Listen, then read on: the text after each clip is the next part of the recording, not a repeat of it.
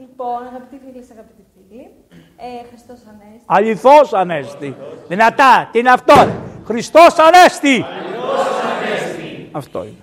Καλώς ήρθατε στο τελευταίο μας δυτικό διάλογο για φέτος. Ε, σήμερα έχουμε τη μεγάλη χαρά να βρίσκεται κοντά μας ο Πατέρ Βάγγελος Παπα-Νικολάου, ο οποίος, εντάξει, όπως βλέπετε, είναι ιερέας. Ε, υπάγεται στην Ιερά Μητρόπολη Καμερούν, σωστά. Ναι. Ωραία. Είναι ιατρός παθολόγος στο Κέντρο Υγείας Ασπροπύργου. Και γενικότερα το ξέρουμε, εγώ προσωπικά το γνώρισα πρώτη φορά την ομιλία που είχε κάνει πριν, νομίζω, τρία χρόνια εδώ πάλι για την Ιεραποστολή, διαδικτυακά. Ε, στην, στον τομέα όπου και έχει πολύ μεγάλη δράση, το Ευάγγελο. Θα μας μιλήσεις και όλο για το... Τι θέμα θα έχω; ηθική θεώρηση της βίας. Η ηθική θεώρηση της βίας. Και περιμένουμε να σας ακούσουμε. Κι εγώ. Επειδή είστε νέοι θα κάνουμε και διάλογο. Με τους άλλους δεν κάνω διάλογο γιατί θα μου πούνε κανένα χοντρό, ξέρετε, θεούσικο και δεν τα μπορώ εγώ αυτά.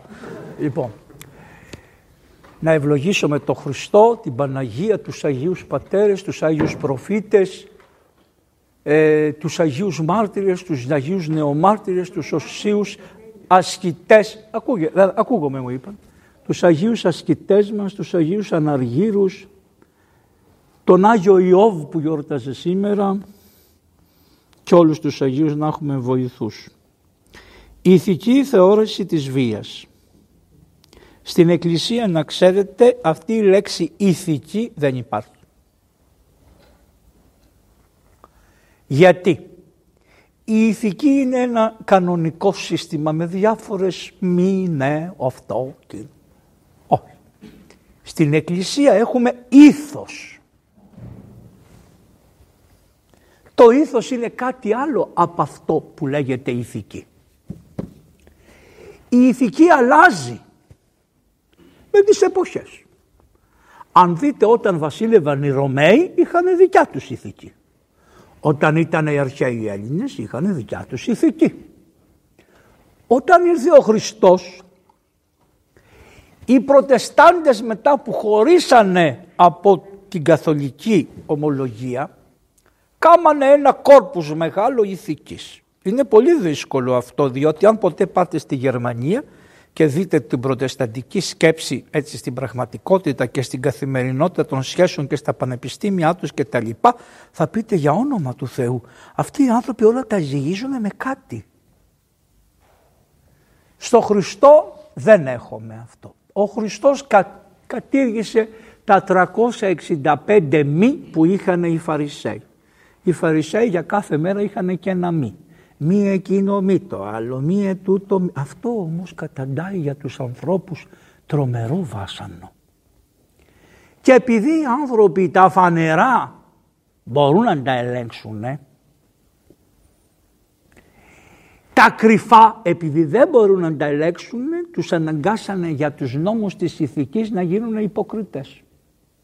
Και να φαίνονται ότι είναι, τα ελέγχουν, αλλά να μην τα ελέγχουν.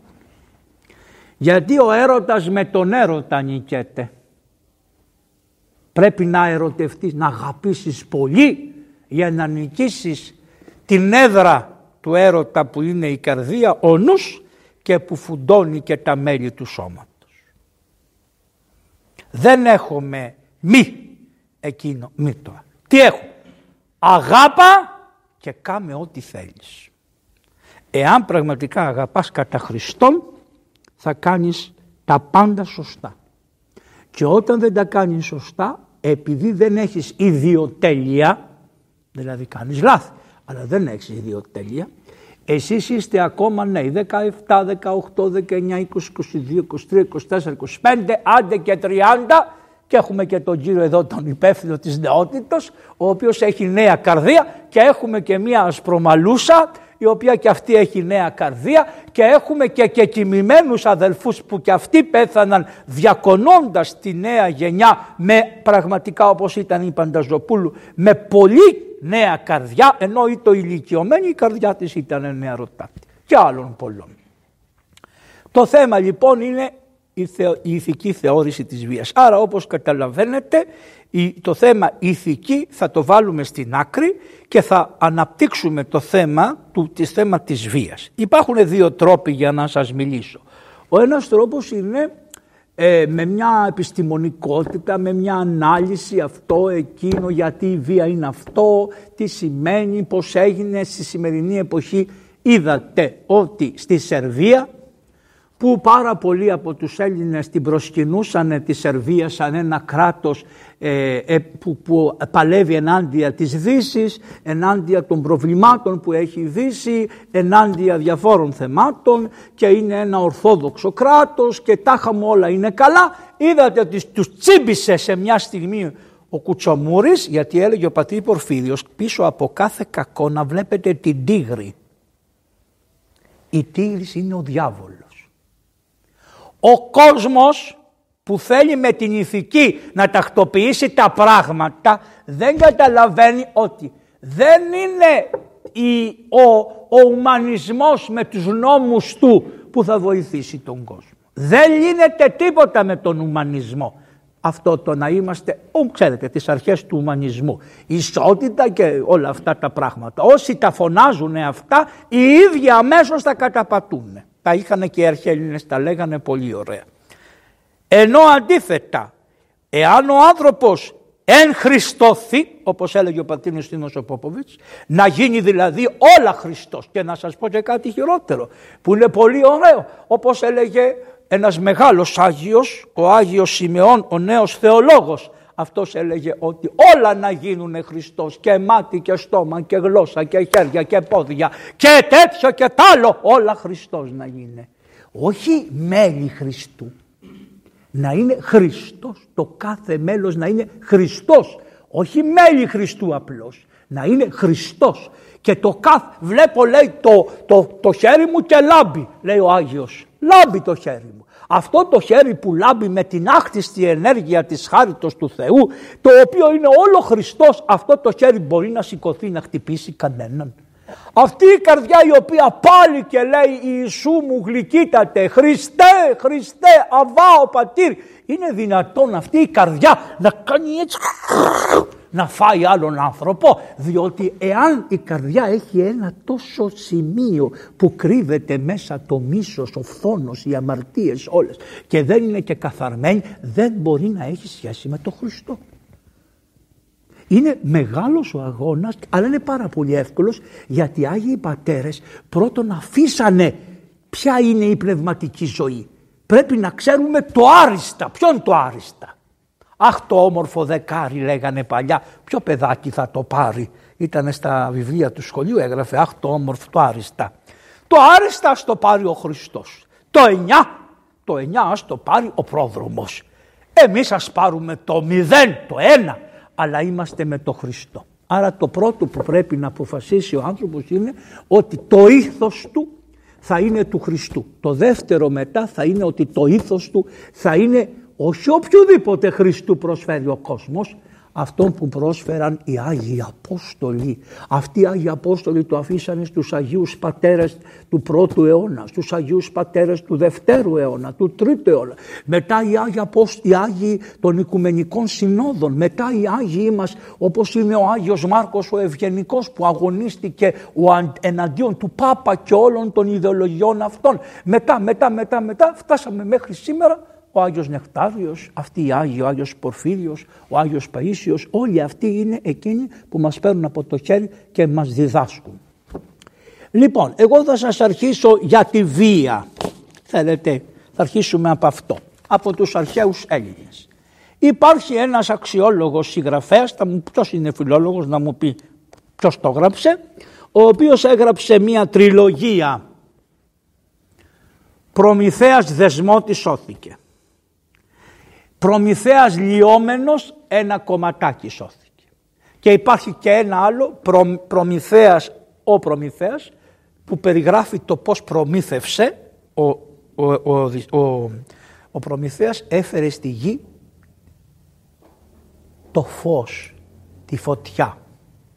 Ξέρετε, ακόμα και από την εξελικτική περίοδο του ανθρώπου, όχι τη διανοητική, ούτε την ψυχική ούτε τη σωματική.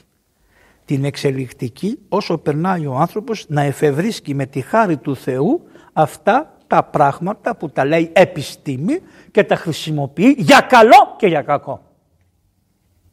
Στο χέρι του είναι. Λέει μέσα στις παροιμίες, τα βάζω μπροστά σου. Για καλό ή για κακό. Διάλεξε και πάρε. Κατά την καρδιά σου θα τη χρησιμοποιήσεις τη φωτιά, την πυρηνική ενέργεια, τον COVID, τις ασθένειες, όλα, τη θεραπεία. Κατά την καρδιά σου. Μπροστά σου στα βάζω. Ζωή και θάνατος λέει. Διάλεξε και πάρε. Άρα αμέσως αμέσως να το ήθος. Έχει ελευθερία αλλά η ελευθερία σταματάει γιατί σου λέει διάλεξε. Δεν σου έχει πολλά αλλά είναι ελευθερία. Σου βάζει να διαλέξεις. Αυτό είναι υποχρεωτικό, δεν το γλιτώνεις. Γιατί, διότι έχεις περιορισμό του σώματος. Τόσο είναι το σώμα. Δεν μπορεί να, κυκλοφ... να πιάσεις όλο τον κόσμο, άρα αμέσως αμέσως έχεις περιορισμούς της ελευθερίας σου αυτής που νομίζεις εσύ ότι εγώ είμαι.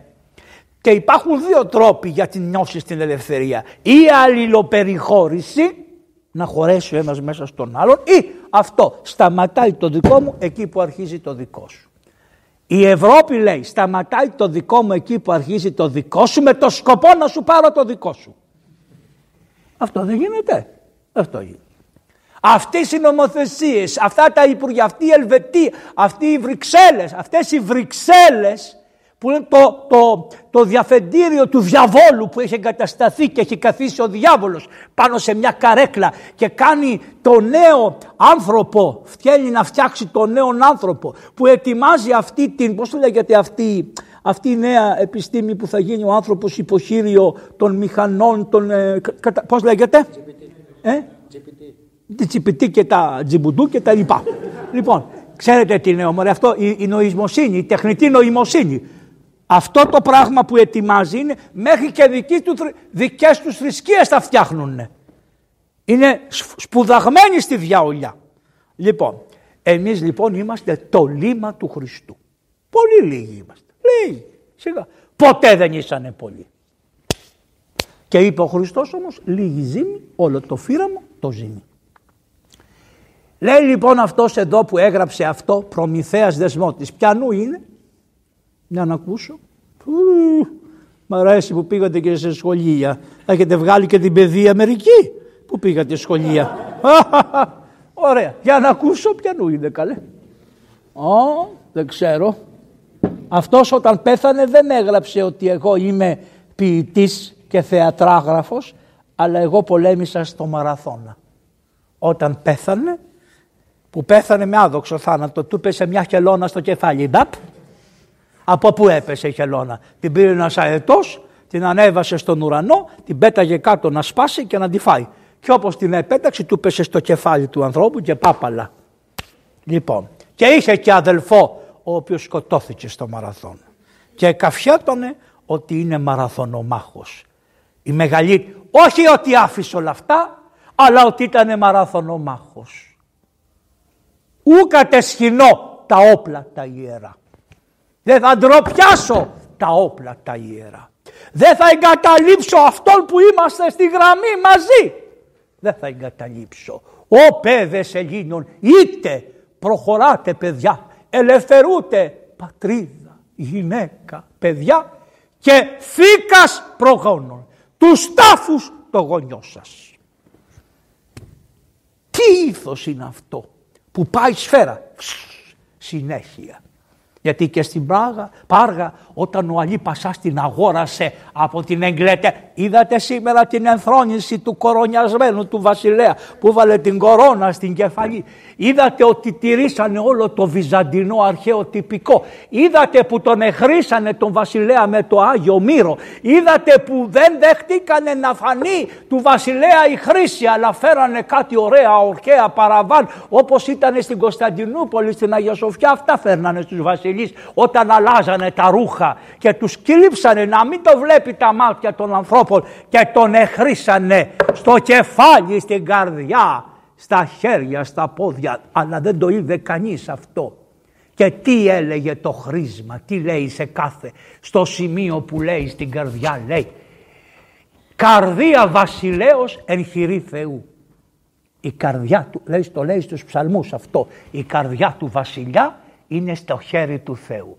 Νομίζουν αυτοί που βασιλεύουν όλοι με αδιάφορες μορφές. Διότι η οικογενειοκρατία βασιλική δεν ξέρετε πώς έχουμε, έτσι, την αλλαγή του φεουδαρχικού κράτους έχουμε από το 1821 και πέρα. Λοιπόν, και νομίζουν αυτοί ότι κάνουν κουμάντο. Άμα κάνει ο Θεός την καρδιά έτσι τέλειωσες. Σου την αλλάζει ο Θεός. Σ' αφήνει ο Θεός και κάνεις το κακό δια της βίας.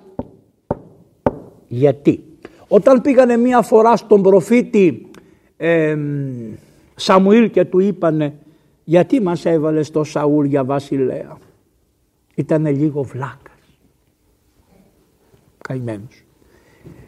Πώς τον ευρήκαν τον κάνω βασιλιά; Είχε κάσει κάτι γαϊδούρια του πατέρα του και τα ψάχνε. Και πήγαινε από σπίτι σε σπίτι όλο το Ισραήλ, έπινε κρασί, κοιμότανε στα σπίτια και δεν σκέφτεται γαϊδούρια. Μπορούν να ξέρουν καλύτερα να γυρίσουν στο σπίτι από ό,τι χάθηκα εγώ. Διατομή είναι άνδραση στο Ισραήλ, βασίλευσε Νιδεβόρα σε άλλο και ο αυτός λέει που έχασε του, τους όνους του πατέρα του και τόσο χαζός ήταν που δεν μπορούσε να σκεφτεί που θα τους βρει, είπε ο Θεός αυτό θα κάνω βασιλιά. Ψηλός! Δύο κεφάλια έβγαινε πάνω από το λαό. Αλλά ακατοίκητο. Το ξέρετε το τραγούδι, ποια είναι τα αυτή που το τραγουδάει. Ακατοίκητο. Α, δεν ξέρετε από αυτά. Είστε πολύ μοντέρ, πολύ νέα παιδιά. Ε, ακούτε, αυτές ήταν η Λίτσα Διαμάντη, νομίζω, έλεγε το ακατοίκητο, ένα τραγούδι, ωραίο. Λοιπόν, ακατοίκητο το είχε. Λέει αυτό θα κάνω βασιλιά. Πάει ο λαός και λέει, μα γιατί έκανες αυτόν βασιλιά. Δεν είχες κάποιον άλλον. Και απαντάει ο Θεός διαμέσου του προφήτου του Σαμουήλ, πες τους, τέτοιοι που ήσανε έβρισκα, έψαχνα για χειρότερο και δεν ευρήκα. Ο χειρότερος που υπήρχε ήταν αυτός που έχουν τώρα. Ακούστε λοιπόν τι λέει τούτη εδώ πολύ ωραία η τραγωδία. Ο καημένος ο Προμηθέας πήγε μια μέρα στον Κουτσό. Ποιος ήταν ο Θεός ο Κουτσός; Ποιο Θεό Κουτσό είχαν οι αρχαίοι; Ε, το γεροήφεστο. Τον παντρέψανε με την πιο ωραία που υπήρχε, την Αφροδίτη. Μέσα σε κύριε. Μα παντρεύεις, αυτό είναι βία. Μα φαντάσου τον Γιακομύρη. Καμπούρης, κουτσός, πήγαινε γιατί τον είχε πετάξει ο Δίας από το αυτό και τον παντρε... είπαν οι θεοί όλοι άμα το δώσουμε σε κανέναν όμορφο ας τη δώσουμε στον Κακομύρη τον ύφεστο να την έχει για γυναίκα. Αλλά καθόταν φρόνημα αυτή. Σιγά δεν καθόταν φρόνημα η Αφρόδο. Και τι κάνει αυτός, συνεννοιέται με την Αθηνά και του λέει: Αθηνά, θα σου δώσω σοφία να φτιάξεις ένα θρόνο που όταν θα καθίσει η Αφροδίτη με τον Αφροδίτο θα βγουν κάτι ωραία τέτοια και θα τους πιάσουν και θα φωνάξει στους θεούς όλους μαζί να την δούμε. Και ο Κακομύρης ο ύφεστος την άκουσε και έκαμε και αυτός της έκαμε το χατήρι και την, δια της βίας λοιπόν, τάκ, με τη βία τον έπιασε τον εραστή που είχε η Αφροδίτη και την Αφροδίτη μαζί. Ήτανε ο ποιος είχε την Έτνα όπως ξέρετε και δούλευε εκεί τη φωτιά. Αλλά τη φωτιά δεν την είχαν οι άνθρωποι, και η φωτιά όπως ο τροχός είναι πολύ σημαντικά για την εξέλιξη του ανθρώπου όπως και η γραφή και η ομιλία. Ο άνθρωπος από τι νομίζετε ότι άρχισε να ομιλεί; Επειδή γελά. Οι Ίνκας λένε ότι επειδή ο άνθρωπος γελά από το γέλιο που κάνει, αυτό, από το γέλιο του άρχισε να μιλά. Κατάλαβε τους ήχους η δύναμη είναι του Θεού που έδωσε στον άνθρωπο. Αλλά παίρνει από τις στιγμές και από τα στοιχεία και τα προχωράει, τα βάζει και τα εξαντλεί κατά την ευλογία του Θεού. Ο Θεός μία φορά έδωσε τον κλώτσο στον κόσμο και το συντηρεί από τότε διαπαντός. Αλλά έδωσε στον άνθρωπο τη δύναμη από σπόρος να γίνει ένας άνθρωπος. Από ένα οάριο και ένα σπερματοζωάριο που είναι τίποτα μια μίξα από τη μίξα να γεννηθεί ο άνθρωπος να πεθάνει και όπως από τη μίξα γεννήθηκε από τα κόκαλα να ηχήσουν οι σάλπιγγες και να βγουν τα κόκαλα το ένα με το άλλο να συντεριαστούν και να βγει ο άνθρωπος και να είναι ο νέος άνθρωπος στον ουρανό κατά την πεποίθηση της Εκκλησίας και κατά το παράδειγμα της Αναστάσεως του αυθέντου και δεσπότου ημών Κυρίου ημών Ιησού Χριστού. Λοιπόν, προσέξτε τώρα. Όταν το άμαθε ο Δίας ότι αυτός ο, ο, ο Προμηθέας πήγε στον ύφεστο και πήρε ένα κούφιο ξύλο και έβαλε μέσα μια σπινθήρα και το πήρε και το έφερε και το έδωσε στους ανθρώπους και οι άνθρωποι βρήκαν τη φωτιά. Και από τη φωτιά μετά αφού μπορέσαν να ελέγξουν τη φωτιά ζεσταθήκανε. Και μετά αφού ζεσταθήκανε κάνανε τις κοινωνίες γιατί η κοινωνία η μία με την άλλη μένανε σε ένα βράχο. να σας πω κάτι, να ξέρετε οι γυναίκες αυτό που θα σας πω και οι άνδρες αυτό που θα σας πω. Οι γυναίκες όταν οι άνδρες φύγουν και πάνε σε ένα καφενείο λένε Μα τι κάνουν τόσες ώρες στο καφενείο, μα τι κάνουν εκεί πέρα, τι κάνουν, τι μιλάνε, τι μιλάνε. Δεν μιλάνε τίποτα να ξέρετε. Να είστε ήσυχες. Ή παίζουν καμιά πρέφα, ντούγκουν, ντούγκουν, ντούγκουν, ντούγκουν, ντούγκουν, ή κοιτάνε ένα ποδόσφαιρο, δώσ' τους ποδόσφαιρο και πάρ' τους την ψυχή. Αυτά, ή κανένα μπάσκετ δεν κάνουν σοβαρότερη δουλειά. Γιατί; Γιατί ο άνδρας έπρεπε να κυνηγήσει για να ζήσει ο κόσμος. Για να κυνηγήσει πρέπει να φτιάξει τόξο. Για να φας θα χρησιμοποιήσεις βία. Θα σκοτώσει το ζώο. Πώς θα φας. Σπέρνανε και χάνανε τη σπορά. Και ένα άλλο που θέλανε από τότε που γίνανε πια να τρώνε κρέας και ψάρια και τα λοιπά, διότι στην αρχή ήσαν φυτοφάγοι οι άνθρωποι. Γι' αυτό δεν είχαν και τα δόντια τα κατάλληλα. Μετά βγήκαν τα δέντια της κρεοφαγίας. Είχαν τη δυνατότητα, τα είχε δώσει ο Θεός όλα, αλλά στον παράδεισο οι άνθρωποι ακούσατε να τους πει ο Θεός θα φάτε από τα ζώα. Είπε τέτοιο, τι είπε μες στον παράδεισο, από όλα τα φρούτα και τα φυτά να φάτε. Έτσι δεν είπε. Ο φόνος βγήκε μετά που βγήκε από τον παράδεισο ο άνθρωπος. Το να σκοτώσεις οποιοδήποτε για να επιζήσεις και να γίνει αυτή η περίφημη διατροφική αλυσίδα που λέμε στον κόσμο, αυτό είναι αποτέλεσμα πτωτικό. Είναι από τους δερμάτινους χιτώνες που φορέσανε οι άνθρωποι. Λέει λοιπόν ο Δίας, πιάστε τον Προμηθέα, τον θέλω εδώ, τον Προμηθέα θα τον πιάσετε, θα τον ανεβάσετε σε ένα ψηλό βουνό που το λέγανε Κάφκασο και πού βρίσκεται για κακιά του τύχη, εκεί στη Μαύρο Ουκρανό τέτοια Ρωσία, στη Σκυθία. Στη Σκυθία. Δεν ξέρουμε αν είναι και ο Κάφκασος αυτός που λέμε σήμερα, πάντως σε ένα τέτοιο τεράστιο βουνό, ψηλό βουνό, στη χώρα των Σκυθών, εκεί θα πάτε λέει και θα τον σταυρώσετε. Και πήγανε δύο από τους γλύφτες που είχε ο Δίας, είχε δύο γλύφτες, τρεις, τέσσερις. Το κράτος, η βία και άλλοι δυο που δεν συμμετείχαν και πολύ σε αυτό, συμμετέχουν σ' άλλα, κρυφά.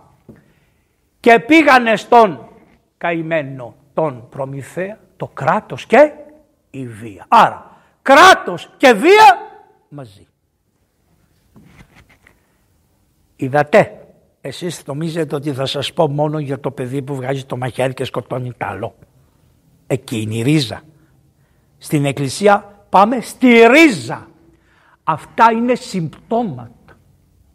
Άμα δεν δούμε τη ρίζα των προβλημάτων, δεν θα θεραπεύσουμε συμπτώματα. Άμα δεν θεραπεύσει την αιτία του πυρετού, παίρνεις τον τεπών και σου πέφτει ο πυρετός, ο κορονοϊός είναι από μέσα. Πρέπει να νικήσεις τον κορονοϊό και θα σου πέσει και ο πυρετός.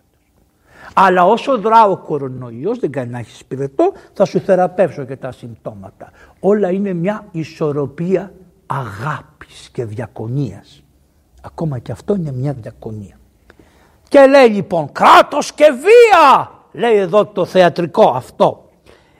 Για σας του Διός φτάνει προς τα γη και τίποτα δεν σας εμποδίζει. Λέει ο ύφεστος, λέει Βρε παιδιά του λέει σε παρακαλώ αφήστε με τον καημένο τον Προμηθέα είναι και αυτός Θεός σαν και εμένα να του φτιάξω τώρα εγώ καρφιά γιατί δεν μπορούσε να πεθάνει ήταν αθάνατος.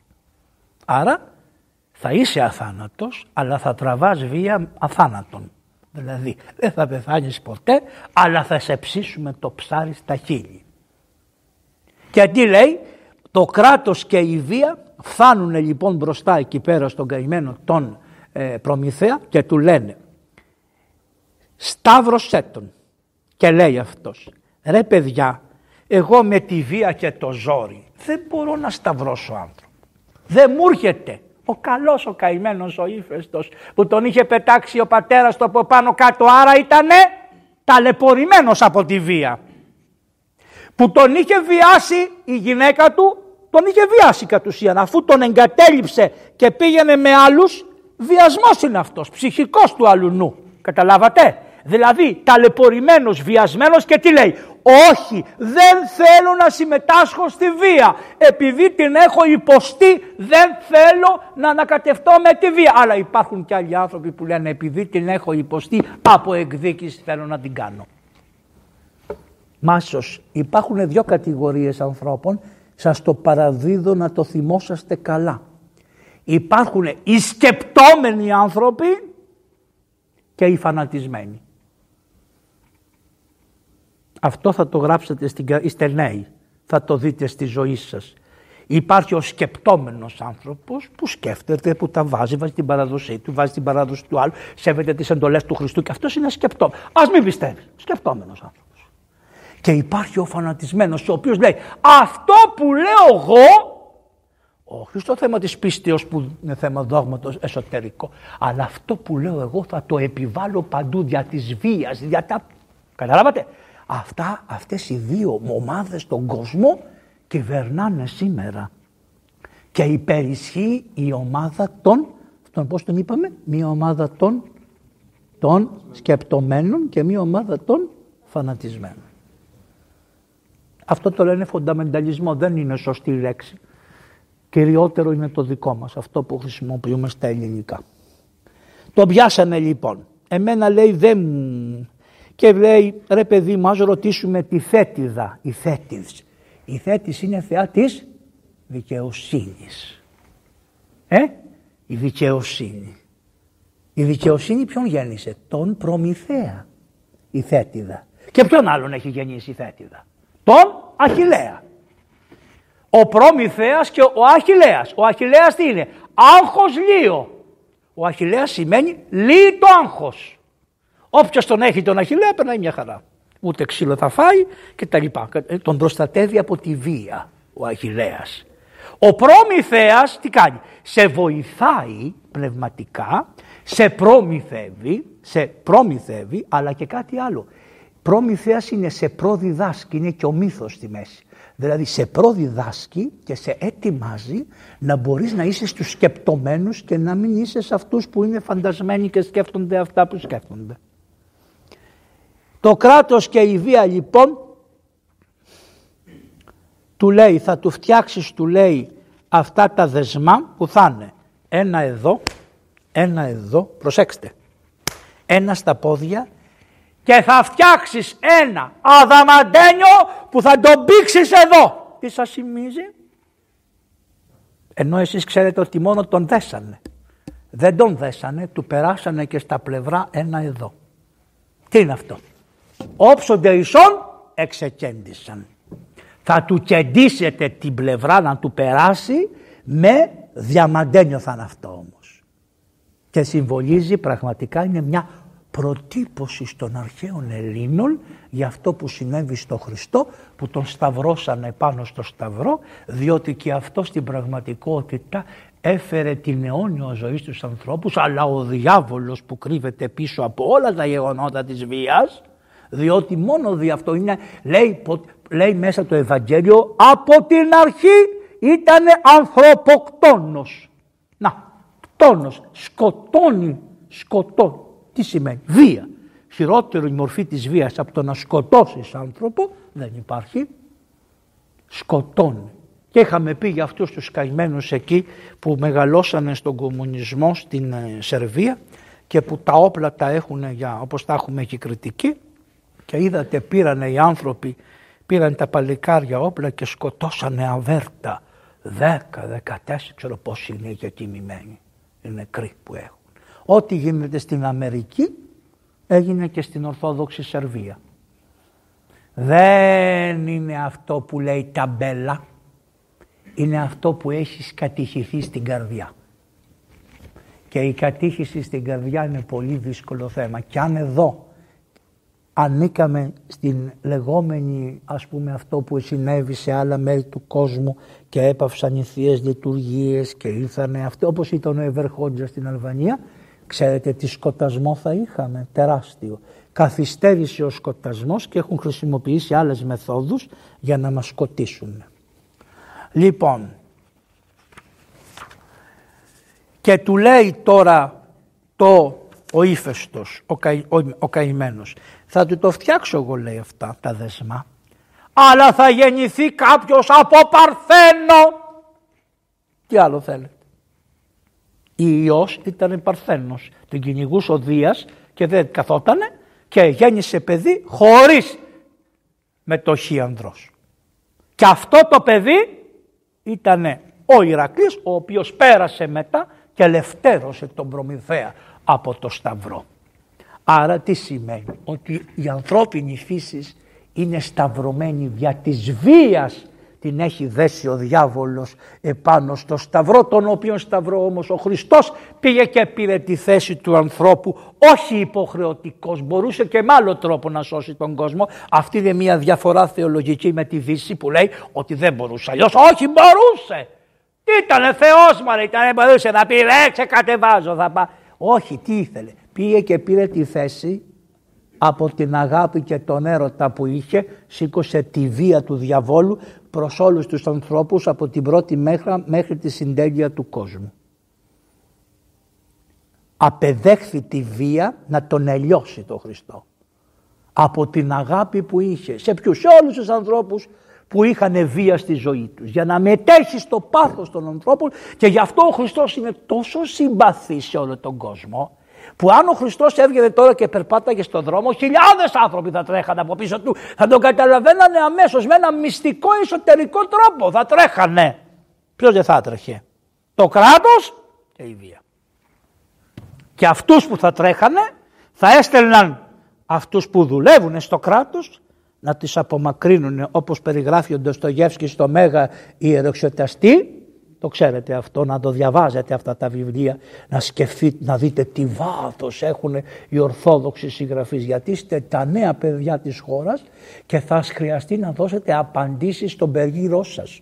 Και πρέπει να είστε πολύ, να, ξέ, να μην φοβάστε τι πιστεύετε, να το ξέρετε καλά, να είστε καμαρωτοί για αυτό που πιστεύετε και να λέτε. Να σου λένε, μα είσαι αμαρτωλός. Ευχαριστώ πολύ. Είμαι αμαρτωλός, ναι αλλά σήμωνο αμαρτάνομεν, σήμωνο προσπίπτομεν. Σε σένα μπροστά αμαρτάνουμε, σε σένα προσπέφτουμε. Δεν ξέρουμε να προσκυνήσουμε άλλο Θεό. Λοιπόν, και του λέει θα μείνεις λέει ορθόστητος και αγωνάτιστος, σταυρωμένος, δίχως ύπνο.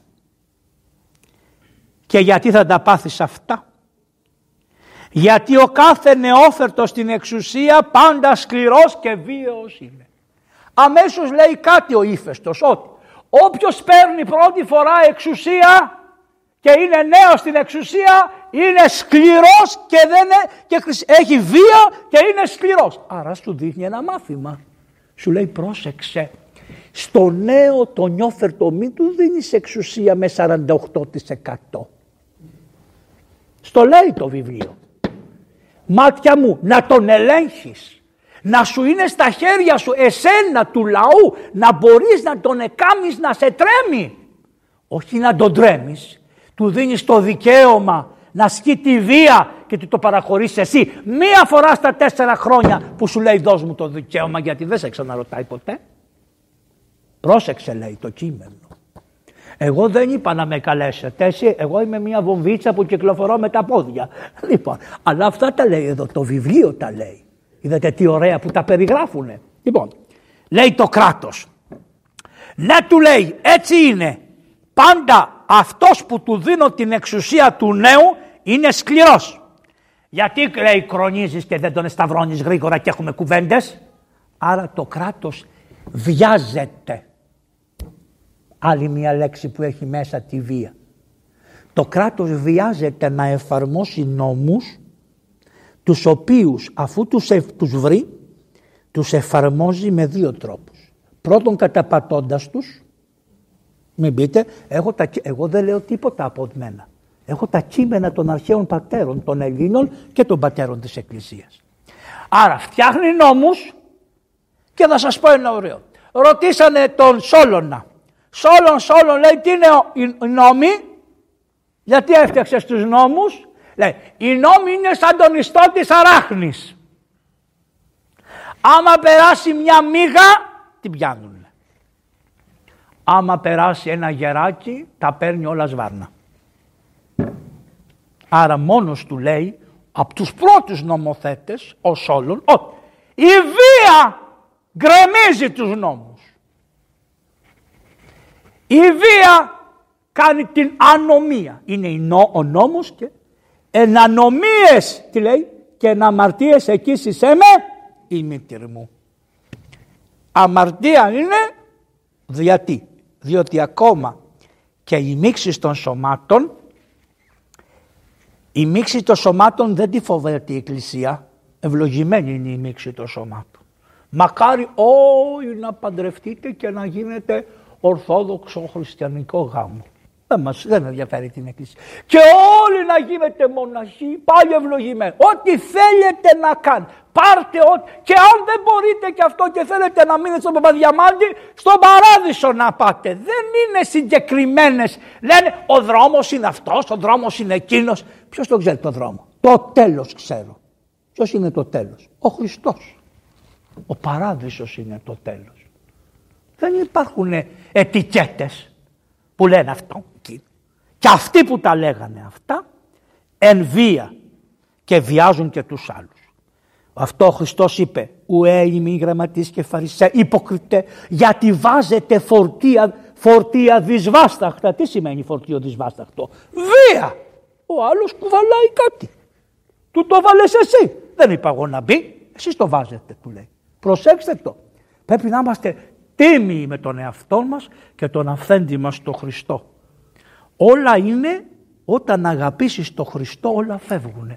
Σου ερμηνεύονται τα πάντα. Μείνετε στην εκκλησία. Μα είμαι 18 χρονών και βράζει το αίμα μου. Μα εγώ αγάπησα μια κοπέλα και θέλω να φύγω. Μα εγώ έχω αυτό το ελάττωμα. Βρε κάτσε στην εκκλησία με αυτά τα ελαττώματα. Θα σα θεραπεύσει η εκκλησία και άμα δεν σα θεραπεύσει στον τάφο, στο, στο, χάσμα που άνοιξε ο σεισμός θα στο γεμίσει άνθη.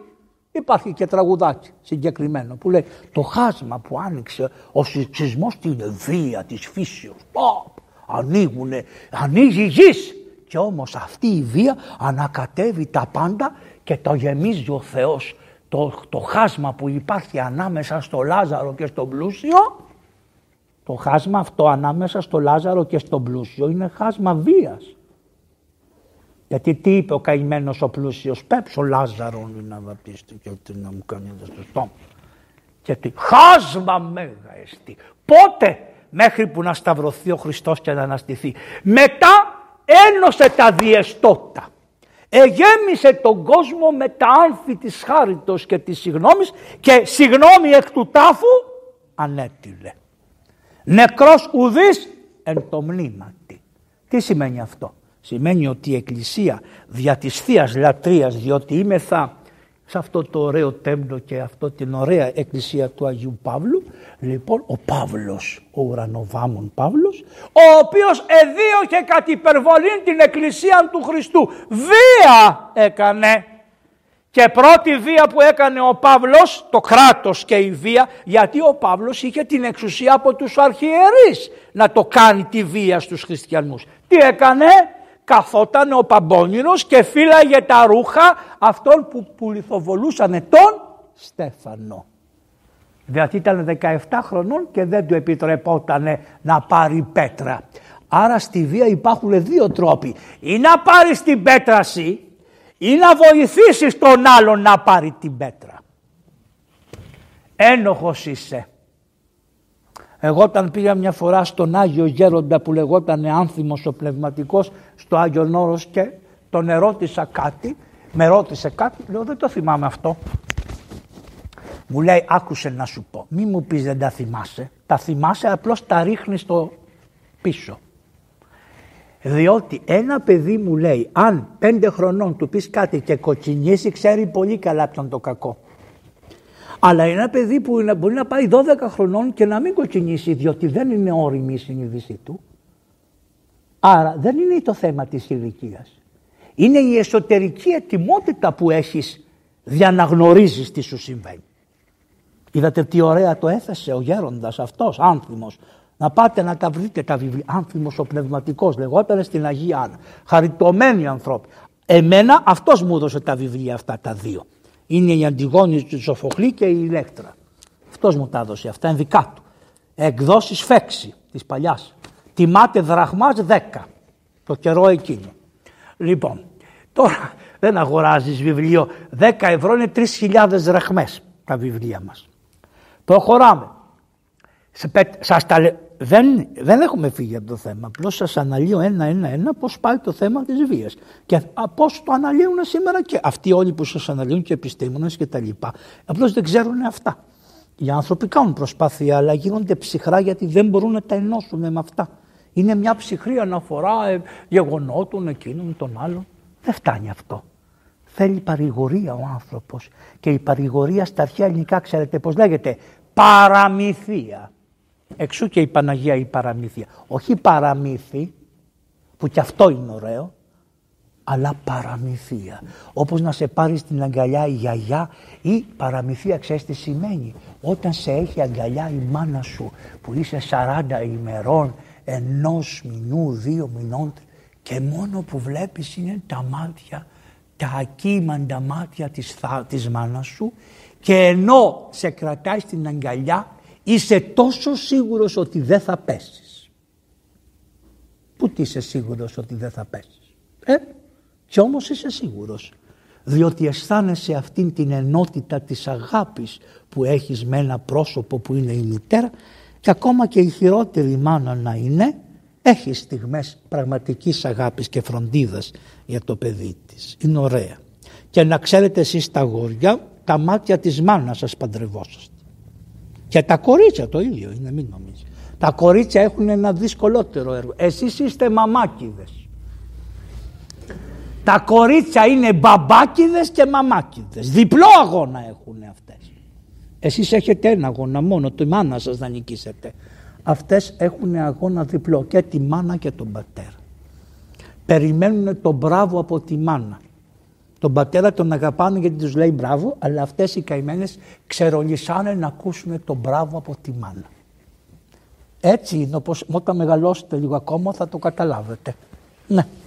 Είναι διπλός ο αγώνας που έχουν. Βία κι αυτό είναι. Βία. Μέσα σας, συγκρούσεις.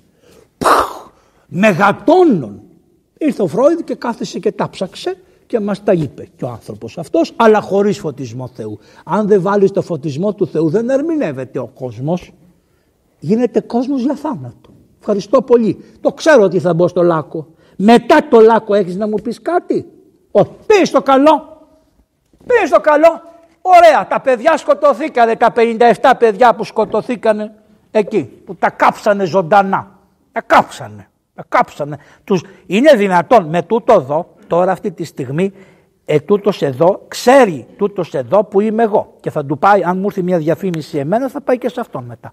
Το ξέρει που είσαι, σε παρακολουθεί. Όχι επί τούτου όπως λένε τον καημένο αυτόν που παρακολουθούσε την αδερφή του, αλλά ε, δεν χαμογελάτε καθόλου. Δεν είστε μέσα στην πραγματικότητα καθόλου, μου φαίνεται. Κρίμα. Λοιπόν, κατάλαβες, σε παρακολουθεί, σε ξέρει. Δεν μπορούσαν να δουν τα παιδιά που πηγαίνουν να σκοτωθούν. Ο Θεός να τα συγχωρέσει. Αυτά τα παιδιά τελειώσανε με το κάψιμο. Τελειώσανε με την εξαέρωση. Ένα κορίτσι, μόνο τον κολλιά του θάψαμε. Η βία. Ε, αυτό είναι βία. Δεν είναι. Βία. Και έχεις και την απαρηγορία της βίας. Αν δεν έρθει ο Χριστός να σε παρηγορήσει και να σου πει Είτε τα βρήκαμε τα κόκαλα, είτε δεν τα βρήκαμε. Είτε βρήκαμε τον κολλιά, είτε δεν τον βρήκαμε. Είτε οτιδήποτε. Είτε ψάρι έφαγε, είτε δεν έφαγε. Ό,τι έγινε. Εγώ είμαι η ζωή και η αλήθεια. Εγώ είμαι. Εγώ είμαι. Να σας πω και κάτι άλλο. Και όταν πάτε και συζητάτε με διαφόρους και σας λένε διάφορα για την εξέλιξη, ξέρω γιατί θα σας πιάνει αυτό, του Δαρβίλου και όλες αυτές τις κουτάμες. Μη μαλώνετε ρε με κανέναν. Χριστός Ανέστη να του λέτε και τελειώνει η υπόθεση. Χριστός Ανέστη.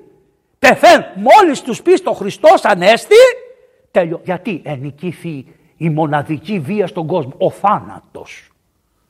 Ο θάνατος νικήθηκε. Κατελήθη μου το κράτος. Πήγε η εξουσία μου. Χριστός Ανέστη. Λέει λοιπόν εδώ πέρα να ξαναγυρίσουμε στο κράτος.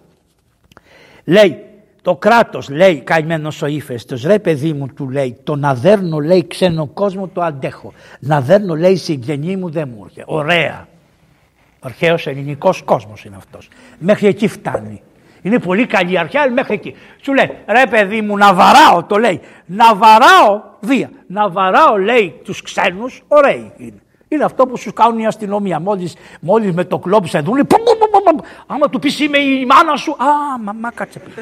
Αυτό. Καταλάβατε; Δηλαδή και λέει και αυτός εδώ ότι είναι λέει, δεν είναι αυτό λέει. Στη συγγένεια λέει η δικαιοσύνη είναι λίγο δύσκολο θέμα. Στη συγγένεια η δικαιοσύνη είναι δύσκολο θέμα. Γι' αυτό άμα είσαι συγγενής με κάποιον να παρετηθείς από το δικαστήριο. Γιατί αν δεν παρετηθείς θα γύρεις υπέρ κάποιου. Και αν γύρεις υπέρ κάποιου δημιουργείς ανομία. Και η ανομία ταλαιπωρεί τις ψυχές και φέρνει εκδίκηση η ανομία και η εκδίκηση ένα τρόπο έχει και αν δεν μείνει 57 εκδικήσεις μαζευτούν θα σου κάνουν βία. Και δεν βγαίνει. Γι' αυτό να είσαι τίμιος στο πόρισμα που θα βγάλεις. Να είναι πόρισμα. Και να μην είναι τακτοποιημένο από τους δικούς σου, να είναι πόρισμα. Διότι η ανομία, η ανομία το βλέπετε τι κάνει η ανομία, είναι το δικτάκι το, και μάλιστα υπάρχει μία τραγωδία που λέγεται Ήων. Δεν τις διαβάζετε, δεν σας μάθανε στα σχολιά τίποτα, σας έχουν, ξέρω τι κάνετε και ακόμα και τα θεούσικα σχολιά τα καλά, κάνουν οι άνθρωποι ό,τι μπορούν, αλλά εσείς πέρα βρέχει. Λοιπόν, έχω εγώ ένα γιο που πάει εκεί πέρα στα σχολεία αυτά και καταλαβαίνω. Υπάρχει μια τραγωδία που λέγεται Ήων. Μα θέλω να ακούσετε τι ωραία το λέει. Ακούστε το. Έτσι τα έχω μελετημένα. Μου λένε λέει πού τα θυμάσαι; Τα θυμάμαι. Μια χαρά τα θυμάμαι. Είναι τόσο, είναι τόσο ωραία και λέει ο Ήων. Πού είναι ο Να το Ήων. Ο Ευρυπίδης το έγραψε. Ο Ήων. Και λέει ο Ήων.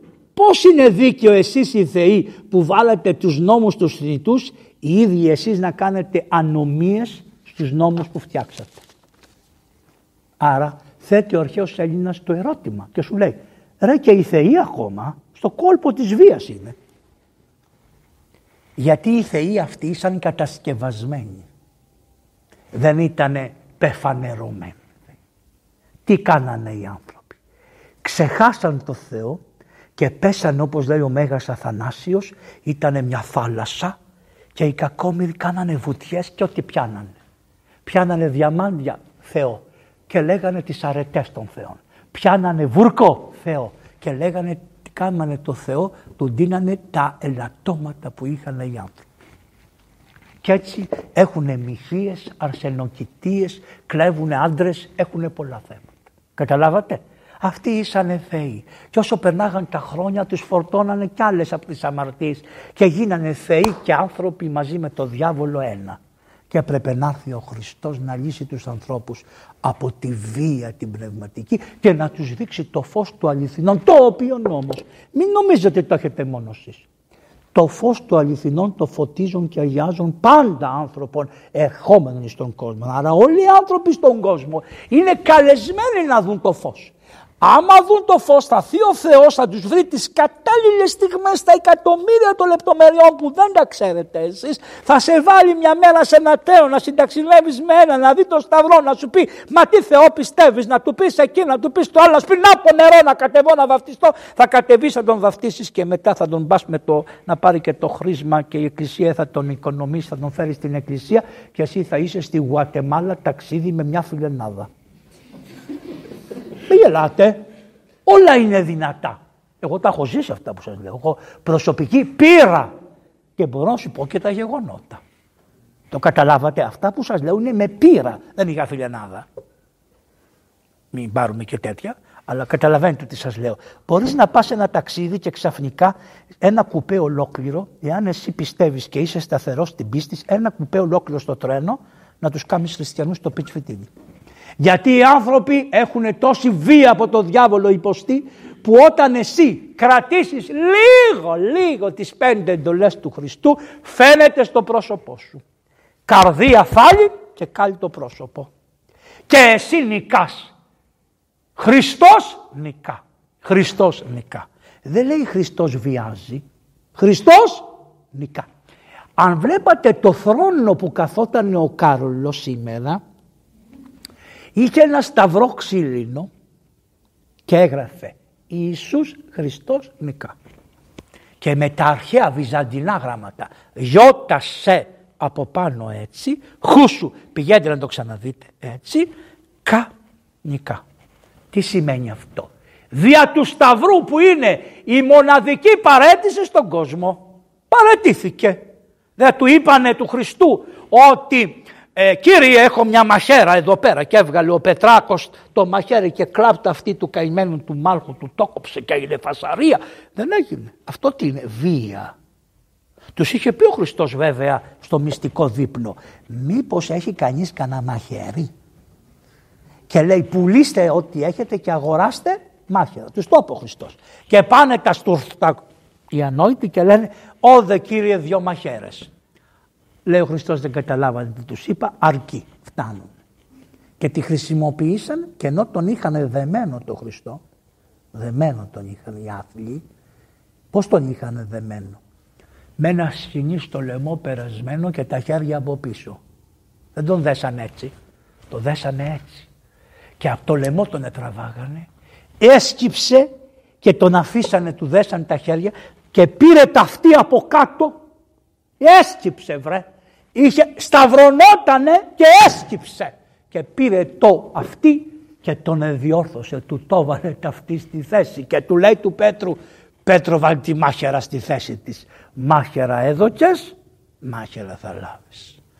Και λέει εδώ στο τέλος στην τραγωδία που λέγεται η Λέκτρα, στο τέλος της τραγωδίας, στο τέλος τέλος, λέει ένα ωραίο.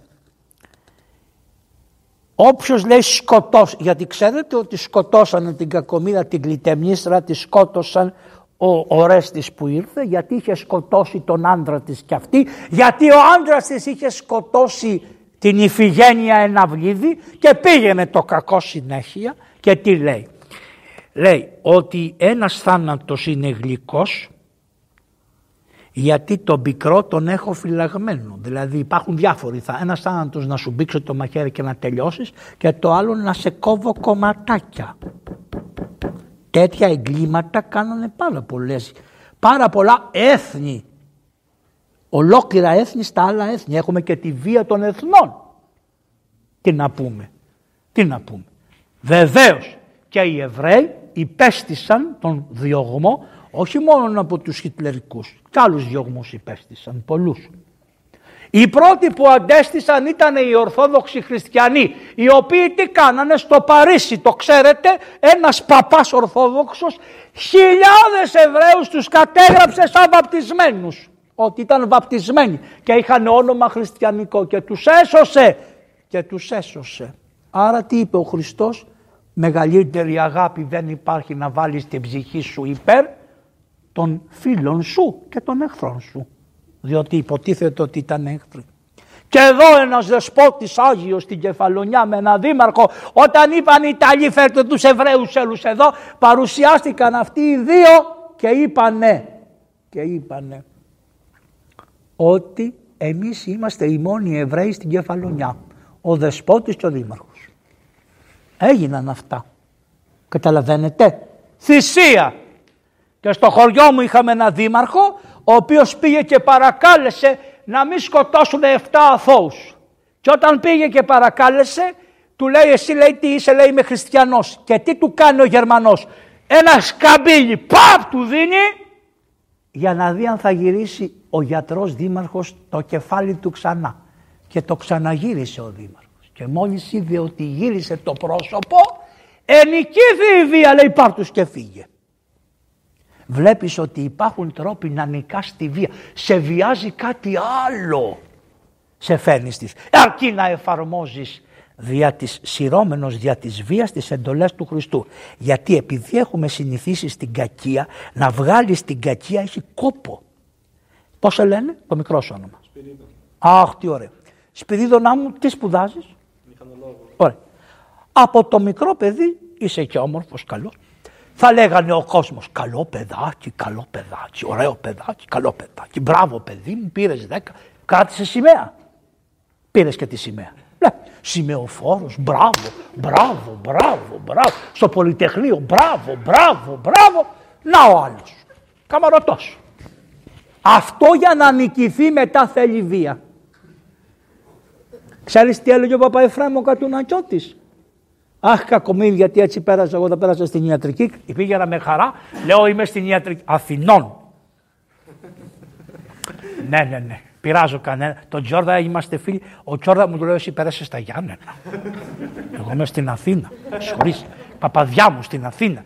Είμαστε κάτι διαφορετικό. Βλέπεις ο διάολος πώς το παίζει το παιχνίδι; Το βλέπεις. Πώς τη διαφορά. Βρες τον τάφο άμα πας. Ούτε γιατρός αν είσαι δεν σε υπολογίζει κανένας. Σιγά. Όταν σε βάζουν στο λάκκο λένε να. Έτσι δεν είναι. Αυτό δεν είναι.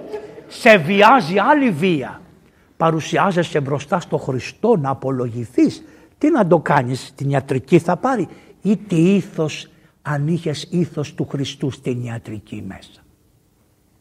Δεν είναι αυτό.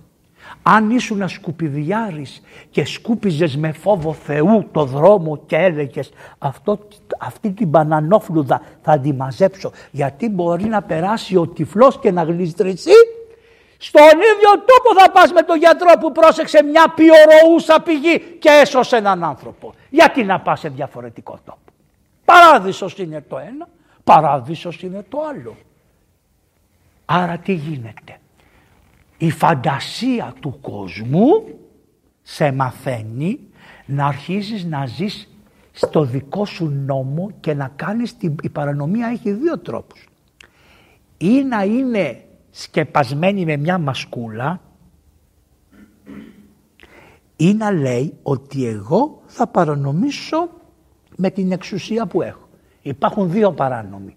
Είναι αυτοί οι οποίοι παρανομούν και σου λένε εγώ είμαι, δεν με νοιάζει κανένας, εγώ παρανομώ. Και υπάρχει κι άλλος παράνομος που λέει ε θα παρανομώ αλλά θα φοράω μια μασκούλα, αυτή είναι η χειρότερη. Είναι η απλωμένη παντού και παρανομούν και μέσα που λέει όταν δείτε το βδέλιγμα της ερημόσεως εστός εν τόπο Αγίο δεν είναι μόνο ο Αντίχριστος που θα καθίσει στους τόπους τους Αγίους είμαστε εμείς οι ψηλομικροί οι οποίοι υποστασιάζουμε το κακό που είναι πόσο το κακό υπάρχει αλλά και δεν υπάρχει. Το υποστασιάζω εγώ όσο ζω και ο διάβολος. Όταν ο Θεός θελήσει το κακό θα εξαφανιστεί. Με βία με βία. Με βία. Όχι. Πώς; Το λέει μέσα στην Αποκάλυψη. Όν ο Κύριος αναλώσει το πυρί του πνεύματος αυτού. Ούτε μάχες, ούτε ξέμαχες, ούτε συζητήσεις, ούτε απολογίες, ούτε γενεαλογίες, αλλά έτσι. Άρα είμαστε πάντα με αυτόν που λέγεται νίκος. Είμαστε με τον νικητή της ζωής στον Νικόν έδωσα να νικήσει. Αυτός που θα νικούσε γιατί είναι μαζί μου, του έδωσα να έχει τη νίκη. Προχωράμε λοιπόν στον καημένο εδώ πέρα τον...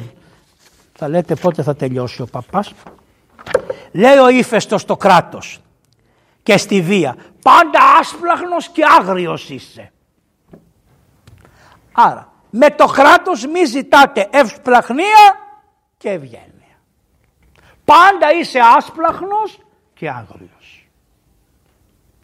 Το κράτος όμως μπορεί να είναι και ένας μπαμπάς ο οποίος να το παίζει εξουσιαστής μες στο σπίτι. Κράτος είναι αυτό. Το κράτος μπορεί να είναι ένας άνθρωπος σε μια αδελφότητα ο οποίος το παραπήρε θάρρος και όλους τους Καταλαβατε. Το κράτος μπορεί να είναι και ένας ηγούμενος Το κράτος μπορεί να είναι και ένας διευθυντής σε μια κλινική.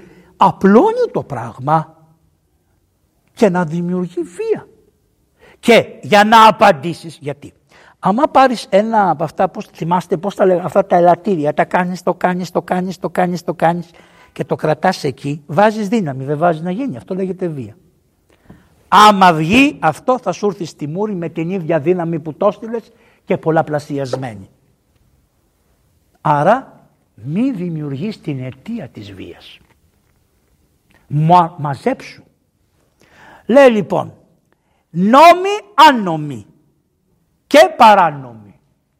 Ποιοι είναι; Παράνομοι είναι αυτός που τον καταπατά τον νόμο. Ο νόμος, ο άνομος είναι νόμος που έχει φωτογραφική διάταξη. Αυτό εξοργίζει τον πολίτη. Όταν σου λέει θα φτιάξουμε ένα νόμο και είναι για τον τάδε φωτογραφία, λέει ο πολίτης, για κάτσε ρε παιδιά, εγώ μόνο για να πληρώνω, μόνο να σηκώνω το άχθος και να μην έχω συσάχθεια του βίου. Μαζεύεται η οργή του ανθρώπου, κάνει αυτό, τουκ, τουκ, τουκ, τουκ, τουκ, τουκ, τουκ. Και γι' αυτό λέει μέσα ένα βιβλίο που διαβάζουμε στους βίους των Αγίων «Η κακοπραγία περιτρέψει θρόνους δυναστών» επειδή κάνατε πολλές κακές πράξεις άρχοντες, δυνάστες, αυτή η ίδια κακοπραγία, το θρόνο πάνω που κάθεσαι αγαπητέ μου Κάρολε, θα στο γυρίσει ανάποδο όπως γύρισε στον Τζάρο και οποιοδήποτε άλλο. Η κακοπραγία περιτρέψει θρόνους δυναστών. Άρα η βία της κακοπραγίας σας θα δημιουργήσει βία κακοπραγίας σε εσάς και θα πάτε αυτό που λέει εδώ πέρα ότι και έπρεπε αμέσως τέτοια τιμωρία στον καθένα να είναι που βούλετε να κάνει κάτι πέρα από τους νόμους ο φόνος και τότε η κακουργία θα ολιγοστήσει. Λέει ο Σοφοκλής στην Ηλέκτρα. Τι λέει δηλαδή ότι ναι λέει τελειώνει ο αρχαίος Έλληνας δεν έχει συγχωρητικότητα ο αρχαίος Έλληνας, δεν την ξέρει τη συγχωρητικότητα. Πιστεύει ότι θα διαιωνιστεί η βία. Θα σκοτώνεις, θα σκοτώνω, θα σκοτώνεις, θα σκοτώνω, θα πάει μέχρι τέρμα και επειδή θα φοβηθούν οι άνθρωποι θα ολιγοστήσει η βία. Δεν πρόκειται να ολιγοστήσει η βία επειδή ο φόνος θα τιμωρείται με φόνο. Όχι διότι δεν αναγνωρίζουν ότι υπάρχει ο δαίμονας και άμα τον δαίμονα δεν τον εξορίσεις εις τόπους αγρίους και δεν τον εξορίσεις με τη διδασκαλία του Χριστού, με τη χάρη των μυστήριων, με την εξομολόγηση, με το βάπτισμα, δεν κάνεις τον άνθρωπο πράο και γαλήνιο από το Χριστό, δεν πρόκειται να ησυχάσει το πράγμα. Και αν δεν μάθεις τον άνθρωπο να πάρει τη βία και από τη βία να την κάνει παράδεισο, Πώς θα γίνει αυτό, πώς μπορεί να γίνει η αλλαγή ενός ανθρώπου που είναι βιασμένος και σωματικά; Εμείς στην Κιβωτό του κόσμου είχαμε έναν πατέρα ο οποίος είχε βιάσει δέκα παιδιά. Τα παιδιά του. Δέκα παιδιά. Τα παιδιά του. Δέκα. Τα παιδιά του. Αυτά τα παιδιά Πρέπει με πολύ κόπο να αφιερωθούν άνθρωποι του Χριστού, να το πάρουν το παιδί, να το σιγά σιγά σιγά να το κάνουν αυτό εκτιμηθεί, να πετάξει τη βία που έχει πάρει, να του πάρεις τη βία να τη μοιράσεις, να τη φέρεις μέσα στην εκκλησία, να του την κάνεις θυμίαμα μέσα στο θυμιατήρι, να τον αγιάσεις σιγά σιγά σιγά σιγά σιγά σιγά σιγά σιγά σιγά σιγά σιγά και να έρθει η χάρη του Αγίου Πνεύματος. Χωρίς τη χάρη του Αγίου Πνεύματος δεν θεραπεύονται αυτά εξηγημένα έτσι. Δεν πάει να κάνεις ψυχαναλύσεις, δεν πάει να κάνεις ό,τι θέλεις. Πρέπει να έρθει η χάρη του. Αυτό είναι το μυστήριο της Εκκλησίας. Η Εκκλησία έχει το μοναδικό κλειδί να θεραπεύσει τη βία. Αλλά ο διάβολος σου λέει, είδατε τι έγινε, είδατε τι έγινε. Δεν μου λέτε, αν ερχόταν ο Κάρολος και αυτή, πώς τη λένε η Καμίλα, Καμίλα η κοπέλα, αν ερχόταν αυτή στην Ελλάδα επίσημη επίσκεψη. Πού θα τους υποδεχόντουσαν ξέρετε; Στις στήλες του Ολυμπίου Διός. Εκεί είναι η είσοδος της πόλεως. Ελπομπή λοιπόν θα τους φέρανε στο Σύνταγμα και από το Σύνταγμα θα τους πηγαίνανε στη Βουλή και δεν ξέρω πού στη Μεγάλη Βρετανία. Ήρθε η Παναγία, η κυρία Θεοτόκος, ήρθε από τα Αγιονόρος. Την πήγανε στην είσοδο της πόλεως. Όχι. Δεν να μην συγχυστούν κάποιοι. Τη φέρανε στο Σύνταγμα. Όχι. Γιατί τι θέλουν να δείξουνε; Κάτω από μας. Μακριά από μας. Δεν έχουμε σχέση. Είμαστε κράτος ουμανιστικό. Δεν σε θέλουμε. Και πού την κατεβάσανε; Εδώ πιο κάτω στο Υπουργείο Παιδείας το παλιό που τώρα έχει γίνει ξενοδοχείο και που είναι η ιδιοκτησία της Εκκλησίας. Δεν την πήγαν σε δημόσιο χώρο, την πήγαν σε, σε ιδιοκτησία της Εκκλησίας. Και από εκεί μέσα στα στενά τη φέρανε την Παναγία και την βάλανε μέσα στην Εκκλησία. Αυτό να ξέρετε δεν έγινε ποτέ την προηγούμενη φορά που είχε έρθει. Κάθε 15 χρόνια που έρχεται χειρότερη είναι η υποδοχή και δείχνει τι πόσο έχει ξεπέσει το γένος. Ο κόσμος θα πάει χιλιάδες. Θα πάει ο κόσμος. Δεν σέβονται τον κόσμο όμως. Της κάνανε μία υποδοχή που εγώ αν ήμουν Παναγία θα έλεγα. καθίστε εσείς με το ξύλο και πάω εγώ στο Αγιονόρος πίσω. Το έλεγε ένας γέρος. Όταν πήγαινα στην Τίνο, παλιά παιδί ήταν ένας σαλός, χριστιανός. Ένα γεροντάκι, κατουριότανε πάνω, αλλά ευλαβής άνθρωπος. Σαν το χαλεπά, τα είχε χαμένα. Και φώναζε. Καλέ γιατί πάτε προς τα πάνω, η Παναγία πάει προς τα κάτω. Τους έλεγε τον ανθρώπο. Τι θέλει να τους πει. Κακομύριδες η Παναγία δεν είναι ούτε για καντήλια, ούτε για λεφτά, ούτε για λαμπάδες. Η Παναγία θέλει την εσωτερική σου καλλιέργεια να αν σου πατήσουν τον γκάλο θα χτυπήσεις τον άλλον. Πήγανε στο Μέγα Αντώνιο κάποιοι σοφοί από την Αλεξάνδρεια και του λένε του Μεγάλου Αντωνίου. Λέει πες μας κάτι λέει καλό. Λέει τι να σας πω τα ξέρετε το Ευαγγέλιο δεν το ξέρετε λέει το ξέρω. Ε, α κάνετε αυτά που λέει το Ευαγγέλιο. Ε, πες μας λέει κάτι κι εσύ. Ε, λέει να σας πω, λέει, εγώ τι να σας πω, θα σας πω, λέει ότι εάν λέει σε χτυπήσουνε να γυρίσεις και το άλλο μάγουλο. Τι λες του λέει που θα γυρίσω το άλλο μάγουλο. Ε, λέει καλά άμα δεν μπορείς να γυρίσεις το άλλο μάγουλο άστο να φύγει. Τι λες που θα τον αφήσω να φύγει; Ε καλά του λέει θες να του δώσεις μία λέει θέλω να... Βία έτσι. Θέλω να του δώσω μία, λέει. Εντάξει, άμα θες να του δώσεις μία, λέει ο Μέγας Αντώνη, δώσε του ρε παιδί μου, αλλά μην του δώσεις πολύ δυνατή. Δώσε του πιο μικρή από ό,τι έφαγες εσύ. Τι λες, του λέει, θα του δώσω μία, παπ! Τι είπες, λέει, ναι. Να μην σου πω ότι θέλω να του δώσω και δύο. Και τι λέει ο Μέγας Αντώνη. Στον υποτακτικό. Φτιάξτε τους λίγο μπλιγούρι μεγάλα να φάνε, να πάνε στο καλό οι άνθρωποι είναι άρρωστοι και θέλουν σούπα. Το καταλάβατε; Αν δεν έχεις εργαστεί αυτόν τον αγώνα από πριν στη ζωή σου, θα δεις τη βία γενικώς μέσα παντού.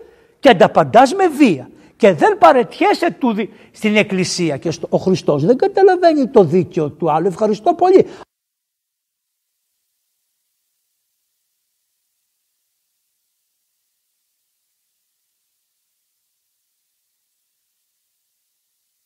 χαζεύεις. Πειράζω. Ναι, ξε, συγγνώμη, εσείς θα λέτε τι είναι αυτός ο παπάς, ε; Πώς, ναι, συγγνώμη, σας πειράζω. λοιπόν, ε, το καταλάβατε παιδιά μου καλά, ότι πρέπει να ετοιμαστείς να παραιτηθείς από το δικαίωμα. Και το δικαίωμα παρετιέται ο άνθρωπος από την εξουσία και λέει δεν πειράζει, εγώ μπορώ να σκοτώσω, να καταστρέψω τον κόσμο, αλλά παρετιέμαι όπως παρετήθηκε ο Χριστός. Και ενώ δεν το πιστεύεις, εγώ δεν το πιστεύω ότι ήμουν παιδί. Πάνω Όσο περνάνε τα χρόνια, βλέπω ότι όπου έκανα φασαρία έχασα. Όπου επάρμοσα τον νόμο του Χριστού και υποχώρησα, Έτω Γεροπαΐσιο και του λέω Γεροπαΐσιε να σου πω κάτι. Όλο για τον πόλεμο μας λες θα γίνει κανένας πόλεμος και πώς θα αγωνιστούμε για την πατρίδα και τα λοιπά. Ο πόλεμος είναι χριστιανικό. Πρέπει να πάμε στον πόλεμο. Α έρθουν να τα πάρουν. Τι μου λέει, τι είπες; Τι είπες, να τα πάρουνε. Άκουσε μου λέει παιδί μου. Γι' αυτό είναι Άγιοι Μεγάλοι. Σταλίνουνε στο πισφυτί. Άκου. Εάν έρθει κάποιος και σε δει, θα κάνεις υποχώρηση. Εάν κάποιος έρθει και σε χτυπήσει, θα κάνεις υποχώρηση. Αν έρθει κάποιος να σε βιάσει, θα ανοίξει το παράθυρο και θα πέσει να σκοτωθείς. Αν όμως πάνε να βιάσουν άλλους, τα παιδιά, τις γυναίκες, να τις σκοτώσουν, τους ανήμπορους, τους αδελφούς σου, θα μπεις μπροστά και με ό,τι έχεις θα παλέψεις να τους διώξεις αυτούς. Που... Δηλαδή όταν είναι για σένα, κάνει υπομονή. Όταν είναι για τους αδελφούς σου, μέχρι θανάτου θα κάνεις μάχη. Καλά γέροντα του λέω στον πόλεμο άμα πάμε θα μας δώσουν όπλο να κάνουμε πιχου, σκοτώσουμε. Ναι ρε παιδάκι μου έλεγε. Είσαι χαλασμένη κυβέρνηση. Έτσι έλεγε. Αυτή ήταν η βρισιά του Αγίου Παϊσίου. Χαλασ... Ρε χαλασμένη κυβέρνηση σου λέει. Καταλαβαίνετε έτσι. Τι θα έλεγε σήμερα; Μέρα νύχτα θα το έλεγε. Χαλασμένη κυβέρνηση. Θεός χωρε... Αυτή είναι η Άγιοι. Αμέσως μόλις πήγαινε σου έλεγε το κράτος και η βία. Χαλασμένη κυβέρνηση. Την έτρωγες στη σφαλιάρα; Χαλασμένη. Όχι εδώ. Την έτρωγες εδώ χαλασμένη κυβέρνηση. Τι είπε λοιπόν; Ρε παιδάκι μου λέει και στον πόλεμο με έλεος να πας. Μην το χτυπάσεις στην καρδιά, χτύπα του τα πόδια. Το βλέπει. Αυτό είναι ήθος. Αυτό, αν δεν το ξέρεις και δεν το έχεις καλλιεργήσει, δεν σου γίνεται εκείνη τη στιγμή. Πρέπει να γεννηθείς από την Αγία Κολυμβήθρα και από την Αγία Παράδοση της Εκκλησίας για να βγει αυτό. Αλλιώς δεν βγαίνει παιδιά. Γι' αυτό αυτό που έχετε εδώ και είστε εδώ πέρα στην εκκλησία με τα προβλήματά σας, με τα θέματά σας, με τις μικρότητές σας, με τις μικροκακιούλες, δεν πειράζει. Στο καράβι που λέγεται εκκλησία είμαι, ο ένας το έχει το πόδι απ' έξω, ο άλλος έχει το χέρι απ' έξω, ο άλλος έχει τον ποπό απ' έξω, ο άλλος κακουράει απ' έξω. Αλλά είσαι μέσα. Ο άλλος έχει πέσει στο νερό, αλλά έχουμε ένα σκηνή και τον τραβάμε και έρχεται. Ενώ πάει το καράβι είναι απ' έξω από την εκκλησία και μπαίνει μέσα στην εκκλησία από ένα σκηνή που κρατιέται. Αυτός είναι στην εκκλησία. Και υπάρχουν και αυτοί που είναι χαμένοι μέσα στο βίο της ζωής. Αλλά όταν βγάζουν το κεφάλι από το νερό και κάνε το καράβι και λένε «Αχ να μπορούσα να ήμουν κι εγώ εκεί μέσα». Και έχει υποχρέωση η Εκκλησία να τους βρει αυτούς. Και όχι να κλειστεί στους τοίχους της Μητροπόλεως και στους στίχους εδώ και τα λοιπά. Η Ιεραποστολή σημαίνει πρέπει να βγούμε έξω από τα σπίτια μας, έξω από την φωλή μας, έξω από την αδερφότητά μας, να ψάξουμε να βρούμε ανθρώπους που είναι έτοιμοι, θέλουν να ακούσουν ένα λόγο. Αλλά δεν μπορείς να το κάνεις με το στόμα. Εάν δεν ταυτίζεται η καρδιά με το στόμα θα αποτύχεις. Άρα σημαίνει άσκηση. Η άσκηση είναι βία φύσεως διηνεκής. Βιάζεις τη φύση σου συνέχεια. Τι, λέει ένας γέροντας. Τι κάνεις εδώ ρε γέροντα; Κάνω λέει φυλάσω. Τι φυλάσσεις λέει, το παράθυρο. Γιατί, γιατί έρχεται ο διάβολος και πετάει από το παράθυρο πράγματα μέσα και εγώ την ίδια ώρα κάνω ένα έτσι. Τάκ, τα ξαναπετάω έξω. Αυτό ξέρετε πώς λέγεται. Νύψεις. Τι σημαίνει νύψη; Όπως το πρωί που σηκωνόσαστε πάτε και ανιβόσαστε και κάνετε εδώ σε κοιτάζει ο αδελφός και... Μόλις βάλεις νερό και νυφτείς να το μάτι γαριδέ. Και ανοίγει το μάτι σου. Αυτό λέγεται νύψης. Άρα ανα πάσα στιγμή έχεις τους οφθαλμούς ανοιχτούς και κοιτάς την καρδιά. Δεν μπορείς να καταλάβεις τι γίνεται στην καρδιά όμως. Θέλεις το Άγιο Πνεύμα. Μόνο το Άγιο Πνεύμα, ο προβολέας του Αγίου Πνεύματος μπορεί να βρει τι μορφή παίρνει το κακό και πάει και χώνεται όχι στο κέντρο της καρδίας διότι δια της Αγίας Βαπτίσεως έχει τοποθετηθεί ο Χριστός στην καρδιά σας. Γι' αυτό το βάπτισμα είναι πολύ σημαντικό μυστήριο. Και όσοι δεν το κάνουν και σας ζητάνε τους ψήφους οι αβάπτιστοι να μην τους δώσετε ποτέ. Όχι Κύριε να τους πάρεις από άλλους. Εγώ βαπτισμένος θα ψηφίσω βαπτισμένο. Γιατί; Διότι έχει στο κέντρο το Χριστό, τιμάει την Αγία Εκκλησία και κάτι άλλο παιδιά. Μπορεί αυτός ο άνθρωπος να ανανύψει πολύ πιο εύκολα από την κακία από τον άλλον άνθρωπο. Γιατί είναι ένα σάντουιτς. Εδώ είναι ο Χριστός, εδώ είναι ε, ο άνθρωπος και εδώ είναι ο διάβολος. Προσέξτε, το βλέπετε; Άρα και από εδώ είναι η χάρη του Αγίου Πνεύματος. Άρα ο διάβολος, εδώ είναι ο Χριστός. Εδώ είναι ο, αστη... ο άνθρωπος που έχει το... πειράζεται από το δαίμονα και από εδώ είναι η χάρη του Αγίου Πνεύματος. Ενώ άμα δεν υπάρχει στην κέντρο της καρδιάς, αγωνί... ο διάβολος είναι στο κέντρο της καρδιάς του ανθρώπου και αγωνίζεται η χάρη να τον εμαζέψει. Είναι πολύ πιο δύσκολο. Βαπτίστε τα παιδιά και αφήστε τα στο δρόμο. Δεν πειράζει. Θα τα σώσει το Άγιο Πνεύμα στην καρδία. Ο πατήρ, ε, αυτός που ήταν στο Έσεξ, ο πατήρ, πώς λέγεται, ο Σοφρόνιος όταν πήγα μια φορά τέτοιες μέρες ήταν, μου λέει θα σου πω κάτι. Λέω ότι άκουσε μου λέει, ξέρεις τι εργασία κάνει ο άνθρωπος όταν είναι σε κόμμα, επειδή ήμουν ο γιατρός. Τι κάνει γεροντά μου. Τη μόνη εργασία που ξέρει να κάνει ο άνθρωπος που είναι βαπτισμένος είναι πρώτη φορά στη ζωή του επειδή κλείνουν οι αισθήσεις Καταλάβατε; Όλος ο άνθρωπος ο εξωτερικός δεν μπορεί να δεχτεί προς τα μέσα ερεθίσματα. Μένει ο άνθρωπος με τη φαντασία που έχει καλλιεργήσει. Αλλά στο βάθος της καρδιάς είναι ο Χριστός και ο Χριστός προσεύχεται ο ίδιος ο Χριστός με τον άνθρωπο στον πατέρα και λέει «Αβά ο πατήρ». Άρα ο άνθρωπος που είναι στο κόμμα ο βαπτισμένος το μόνο πράγμα που μπορεί να κάνει είναι η προσευχή και μια προσευχή καθαροτάτη στο μέτρο του ανθρώπου. Ενώ ο αβάφτιστος λέει το μόνο που μπορεί να κάνει είναι να περιμένει τη λύτρωση από την προσευχή των αδελφών του. Να ελκύσει ο αβάπτιστος τους προσευχομένους αδελφούς να προσευχηθούν για αυτόν. Λοιπόν, πάντα άσπλαχνος και άγριος λέει είσαι. Και τι σε νοιάζει λέει εσένα το κράτος, εγώ έτσι μου αρέσει. Ω, λέει ο καημένος, όπως το λένε, ο, ο γέρος αυτός, ο κουτσός. Αχ, λέει, πολυμίσιτη το χεριών μου τέχνη, ανάθεμα που μάθα να φτιάχνω με τη φωτιά έργα και να φτιάχνω άρωτρα και τα ίδια τα άρωτρα την άλλη ώρα να μου τα κάνετε σπαθιά. Άρα τι σημαίνει; Ότι ο άνθρωπος έλαβε από το Θεό την τέχνη και τη φωτιά και την επιστήμη και όλα και άλλες φορές τα κάνει άρωτρα που οργώνει τη γη και καρποφορεί και άλλες φορές τα κάνει εκεί πέρα ουκρανοτέτια. Τι είναι αυτά. Τι σημαίνει. Ή τα κάνει ατομικές βόμβες. Το χάρισμα που του έδωσε ο Θεός να λύσει το ενεργειακό του με χιλιάδες τρόπους ο άνθρωπος το χρησιμοποιεί για να καταστρέψει τον άλλον δια της βίας. Λοιπόν, ας το αφήσουμε. Αυτό να μην πούμε τώρα κάτι άλλο. Λέει το σταύρωσες καλά το σταύρο. Χτύπα του λέει σφίξου τα δεσμα. Τα σφίξα. Του βάλες τα καρφιά ναι. Και τώρα λέει βάλε τη σφίνα το αδαμάντινο δόντι και κάρφωσέ το δυνατά στα στήθη και στα πλευρά πέρα ως πέρα. Η βία. Μετά υπάρχει ένα άλλο, τα αφήνουμε αυτά. Καταλάβατε λοιπόν ότι οι αρχαίοι Έλληνες το είχαν καταλάβει ότι όλο το κακό είναι το κράτος και η βία. Το είχαν πιάσει. Διότι αυτή η ανομία δημιουργεί όλα αυτά. Μήπως πάμε στον Κάιν και στον Άβελ; Τι έκανε ο μαύρο Άβελ; Τι. Ζούσε. Ζούσε. Ζούσε. Ανέπνεε. Δεν έκανε τίποτα κακό.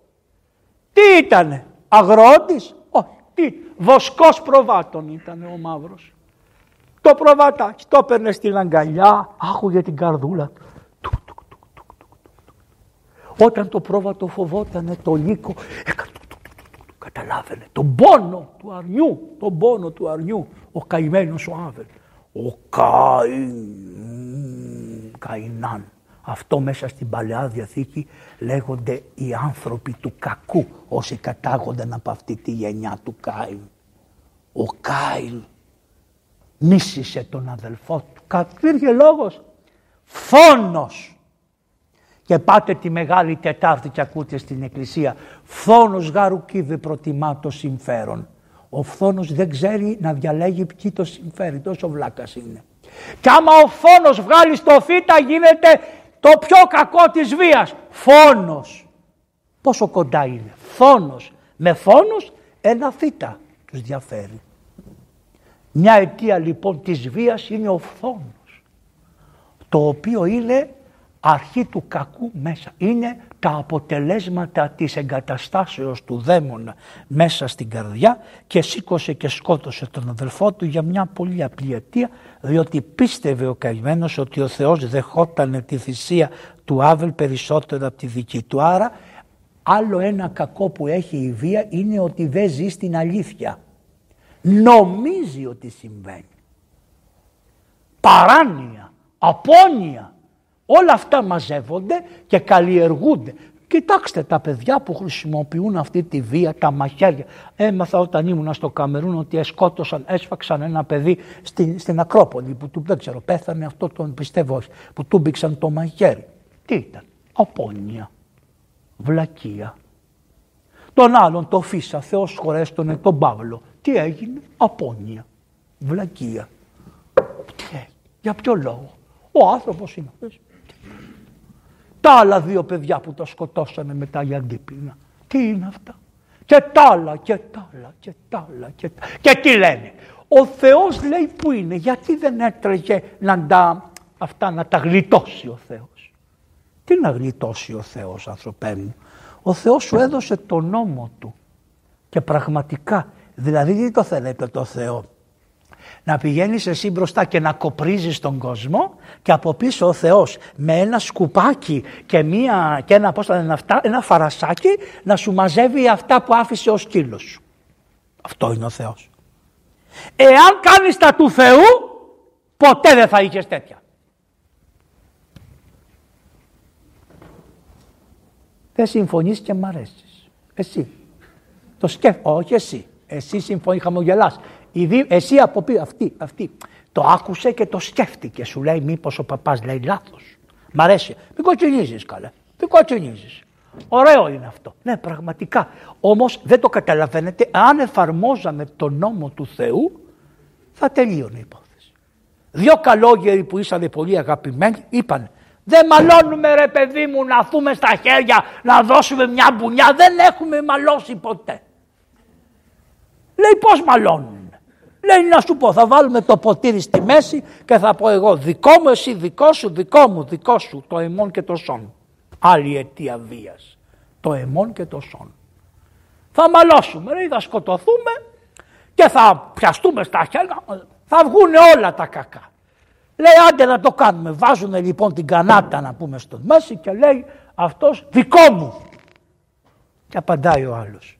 Ευλογημένο πάρτο. Αυτή είναι η εσωτερική εργασία που σε κάνει τέτοιον άνθρωπο να παρετήσει του δικαιώματος.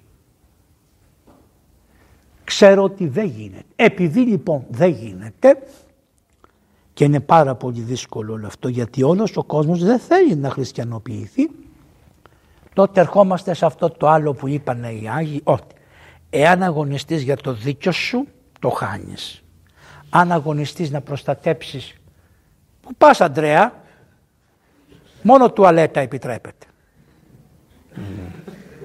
Στο καλό. Αφού ήξερες ότι εγώ μιλάω πολλή ώρα. Γιώργη εσύ είσαι εδώ; Μπράβο. Λοιπόν, τι λέγαμε, ακούτε; Λοιπόν, το μόνο που επιτρέπεται να προσπαθήσεις να αποτρέψεις το κακό είναι όταν ταλαιπωρείται άλλος άνθρωπος. Απανταχού της γης. Εάν αγωνιστείς για το γείτονά σου, πάλι είσαι ιδιωτελής. Αν αγωνιστείς για τον Έλληνά σου, είσαι ιδιωτελής. Πρέπει σε οποιοδήποτε μέρος του κόσμου μία ψυχή ταλαιπωρείται δια της βίας να διαμαρτυρηθείς, να, να είσαι σε, πώς να σου πω, να έχεις ένα εαυτό και επειδή δεν μπορείς να διαμαρτυρηθείς με άλλους τρόπους υπάρχει ένας που δέχεται τη διαμαρτυρία σου αμέσως. Ποιος είναι, αυτός εκεί. Κύριο Σιμών Ιησούς Χριστός. Να πω στα πόδια και να πεις όπως ήταν ένα καλογέρι το οποίο πήγαινε μια μέρα αυτό ήταν και λίγο ελαφρύ και ήταν μοναχός και πάει και τον ευλέπει σταυρωμένο. Και του λέει έκανες πολλά κακά και ο ηγούμενος έβαλε εδώ πάνω. Τι κάνα, πώς σε ανεβάσανε καλά εκεί πέρα; Πω πω πω, εμένα μου ρίχνουν καμιά σφαλιάρα. Εσένα βλέπω από εδώ τρέχουν τα... Πω πω, ο ηγούμενος είναι πολύ σκληρός που σε ανέβασε εκεί πέρα, του λέει. Ανοίγει ο Χριστός τα μάτια και του λέει μη στεναχωριέσαι, έχω ανεβεί μόνος μου. Α, εσύ είσαι και παλαβός. Έφαγε σήμερα, του λέει. Λέει δεν τρώω. Δεν έχεις φάει, τώρα και θα δεις. Φεύγει, πηγαίνει. Λοιπόν, πάει εκεί και κάνει λαθροφαγία. Είχανε ψωμί κάπου αυτό, το παίρνει το ψωμί, το βάζει κάτω από το ράσο, παίρνει και λίγο νερό, τάκ, τάκ, τάκ, πάει μέσα στο ιερό, του λέει, έλα, του λέει, έφερα ψωμί. Ένα του λέει, κατέβα να φάμε. Του λέει, κοίταξε από την πόρτα, μην έρθει ο ο Χριστός τώρα. Είναι γραμμένο στα πατερικά. Το έχουν και οι καθολικοί για παιδάκι. Αλλά εμάς και εμάς ωραίο είναι έτσι.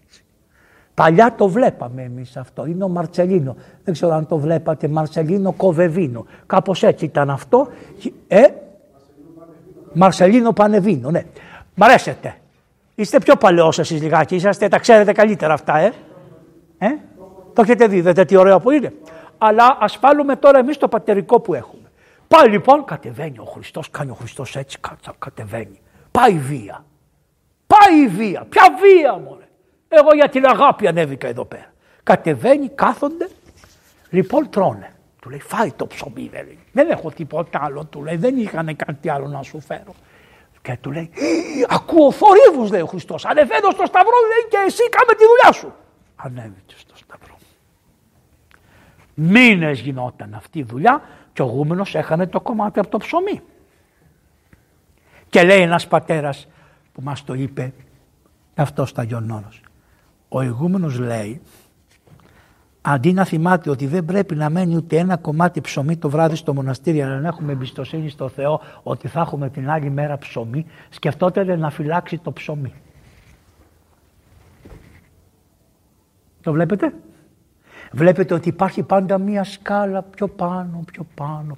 Και αν αυτή τη σκάλα δεν την πας πιο πάνω δεν μπορείς να γυρίσεις να βλέπεις τους πίσω. Τι κάνουν;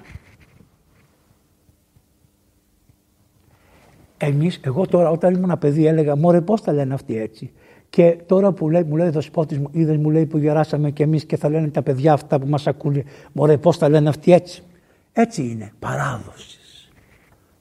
Παραλάβαμε, παραδίδουμε. Παραλαμβάνετε, θα παραδώσετε.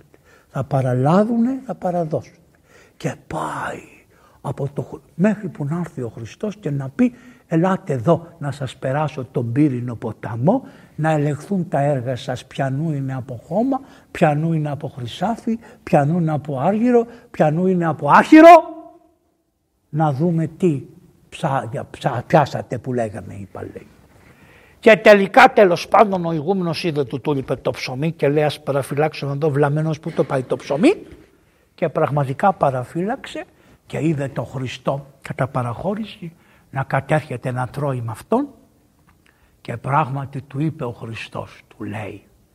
Γιατί ο Χριστός το κατάλαβε του ηγούμενου. Το κατάλαβε. Είδε το ηγούμενος το είδε, άρα ο ηγούμενος θα πει έχουμε έναν Άγιο στο μοναστήρι, να παλαμάκια. Θα χάσει το βαθμό, το ψυχή του άλλου. Και τι του λέει. Σήμερα του λέει θα έρθεις να φας το δικό μου το τραπέζι. Και απέψυξε μπροστά στο Χριστό τον εσταυρωμένο. Πέθανε εκεί μπροστά. Και τον πήρε ο Χριστός το δικό του το τραπέζι ή να μην μειανθεί από τη φιλοδοξία και από τον έπαινο και την καινοδοξία αλλά να φάγει το Πάσχα με τον Χριστό. Τα καταλαβαίνετε; Ωραία. Σας είπα και από την Ηλέκτρα, να σας πω και από την Αντιγόνη. Λίγα. Η Αντιγόνη, τι ώρα πήγε, πόση ώρα μιλάω; Μια μισή ώρα. Μια μισή ώρα. Ένα τεταρτάκι και θα φύγει. Όχι, θα κάνετε ερωτήσεις. Θα πούμε λίγο... Ε; Ναι, ναι, θα ρωτήσω. Θα πούμε κάτι λίγο για την Αντιγόνη. Ή μάλλον, τελειώσαμε μέχρι εδώ. Καταλα... Θέλω να σας κάνω μια γρήγορη επανάληψη. Ο Μωυσής, το ξέρετε το Μωυσή, έτσι; Τι έκανε ο Μωυσής; Όταν ο Μωυσής ανδρώθηκε και ζήσε, είχε ζήσει με την κυρία του, τη Φαραωνίτη, αυτήν εκεί πέρα. Αλλά δε, τα μικρά του χρόνια όμως έτρωγε το γάλα της μάνας του. Την έδωσε και τον τάιζε η μάνα. Μετά τον πήρε και τον είχε αυτή στα παλάτια. Μια μέρα, ήξερε όμως ήταν Εβραίος. Μια μέρα βγήκε έξω και είδε δύο, έναν Εβραίο με έναν Αιγύπτιο να μαλώνει. Και πήγε στη μέση και του λέει γιατί χτυπάς το συγχωριανό μου; Και του λέει ποιος έβαλε να μας κάνεις, πώς το λένε, να μας ε, κρίνεις; Του λέει κάτσε φρόνημα και τον πιάνει με τις χερουκλάρες του, τις ντανάκες που είχε τον, και τον έπνιξε τον Αιγύπτιο. Έκαμε φόνο. Στην ιστορία παρουσιάζεται ο Μωυσής σαν φωνιάς. Σκότωσε. Και μετά ο φόνος, η βία, είναι και πονηρή. Θέλει να κρυφτεί και για να κρυφτεί πρέπει να ρίξει την ευθύνη στους άλλους. Άλλο κάρο με πατάτες αυτό. Στο Άγιο Νόρος είναι ένας καλόγερος ο οποίος τον εχειροτώνησε ο Άγιος Νεκτάριος Παπά. Και του είπε Άγιος Νεκτάριος να σου πω κάτι να ξέρεις θα σου γίνει ένα πολύ μεγάλο κακό μια μέρα. Θα το σηκώσεις και θα λες εγώ το έκανα. Και πράγματι ο Άγιος Νεκτάριος το χειροτώνησε το 19, το 1919. Ο άνθρωπος το 35, μοναχός αυτός, λεγόταν Γελάσιος. Παλαιολόγος το επώνυμό του. Ωραίο, ε; Επειδή σε λίγο φτάνουμε και για τον παλαιολόγο τον Κωνσταντίνο 29 Μαΐου. Λοιπόν, το, ο άνθρωπος αυτός, ο Άγιος αυτός ο άνθρωπος, έτυχε μπροστά σε ένα φόνο και είδε το φωνιά. Σκοτώθηκε ένας στο Άγιον Όρος από κάποιον άλλον και τον είδε. Και έπαθε έτσι έμεινε. Και όταν πλακώσανε η αστυνομία και τα λοιπά, τον είδανε δίπλα στο πτώμα. Και λένε εσύ το έκανες. Και δεν είπε όχι, θυμήθηκε τον Άγιο που του είπε θα πεις εσύ το έκανες. Και τον εσκέπασε το φωνιά. Και είπε ναι εγώ. Πόσα χρόνια το βάλανε φυλακή; Ήρθανε οι Γερμανοί, φύγανε οι Γερμανοί. Πήγανε οι αντάρτες στην πόλη στην οποία Πήγανε και οι αντάρτες. Του λένε οι αντάρτες να σε επελευθερώσουμε. Όχι λέει, εγώ κάνω την ποινή που όρισε το κράτος. Και δεν φανέρωσε ποιος το έκανε. 20 χρόνια. Τον 20ο χρόνο αυτός που τον εσκέπαζε παρουσιάζεται στα δικαστήρια και λέει δεν αντέχω. Εγώ το έκανα. Λαϊκός ήμουνα στα γιονόρος από αυτούς τους βουρδούνι και τον σκότωσα τον άλλον. Δεν είναι ο καλό. Εγώ είμαι. Και πήγε ο καλόγερος και έλεγε όχι εγώ είμαι. Λέει ψέματα αυτός. Βλέπετε πόσοι Άγιοι υπάρχουν και πώς διδάσκουν. Ο Άγιος Νεκτάριος του το έκανε. Αυτός που έκανε τόση υπομονή.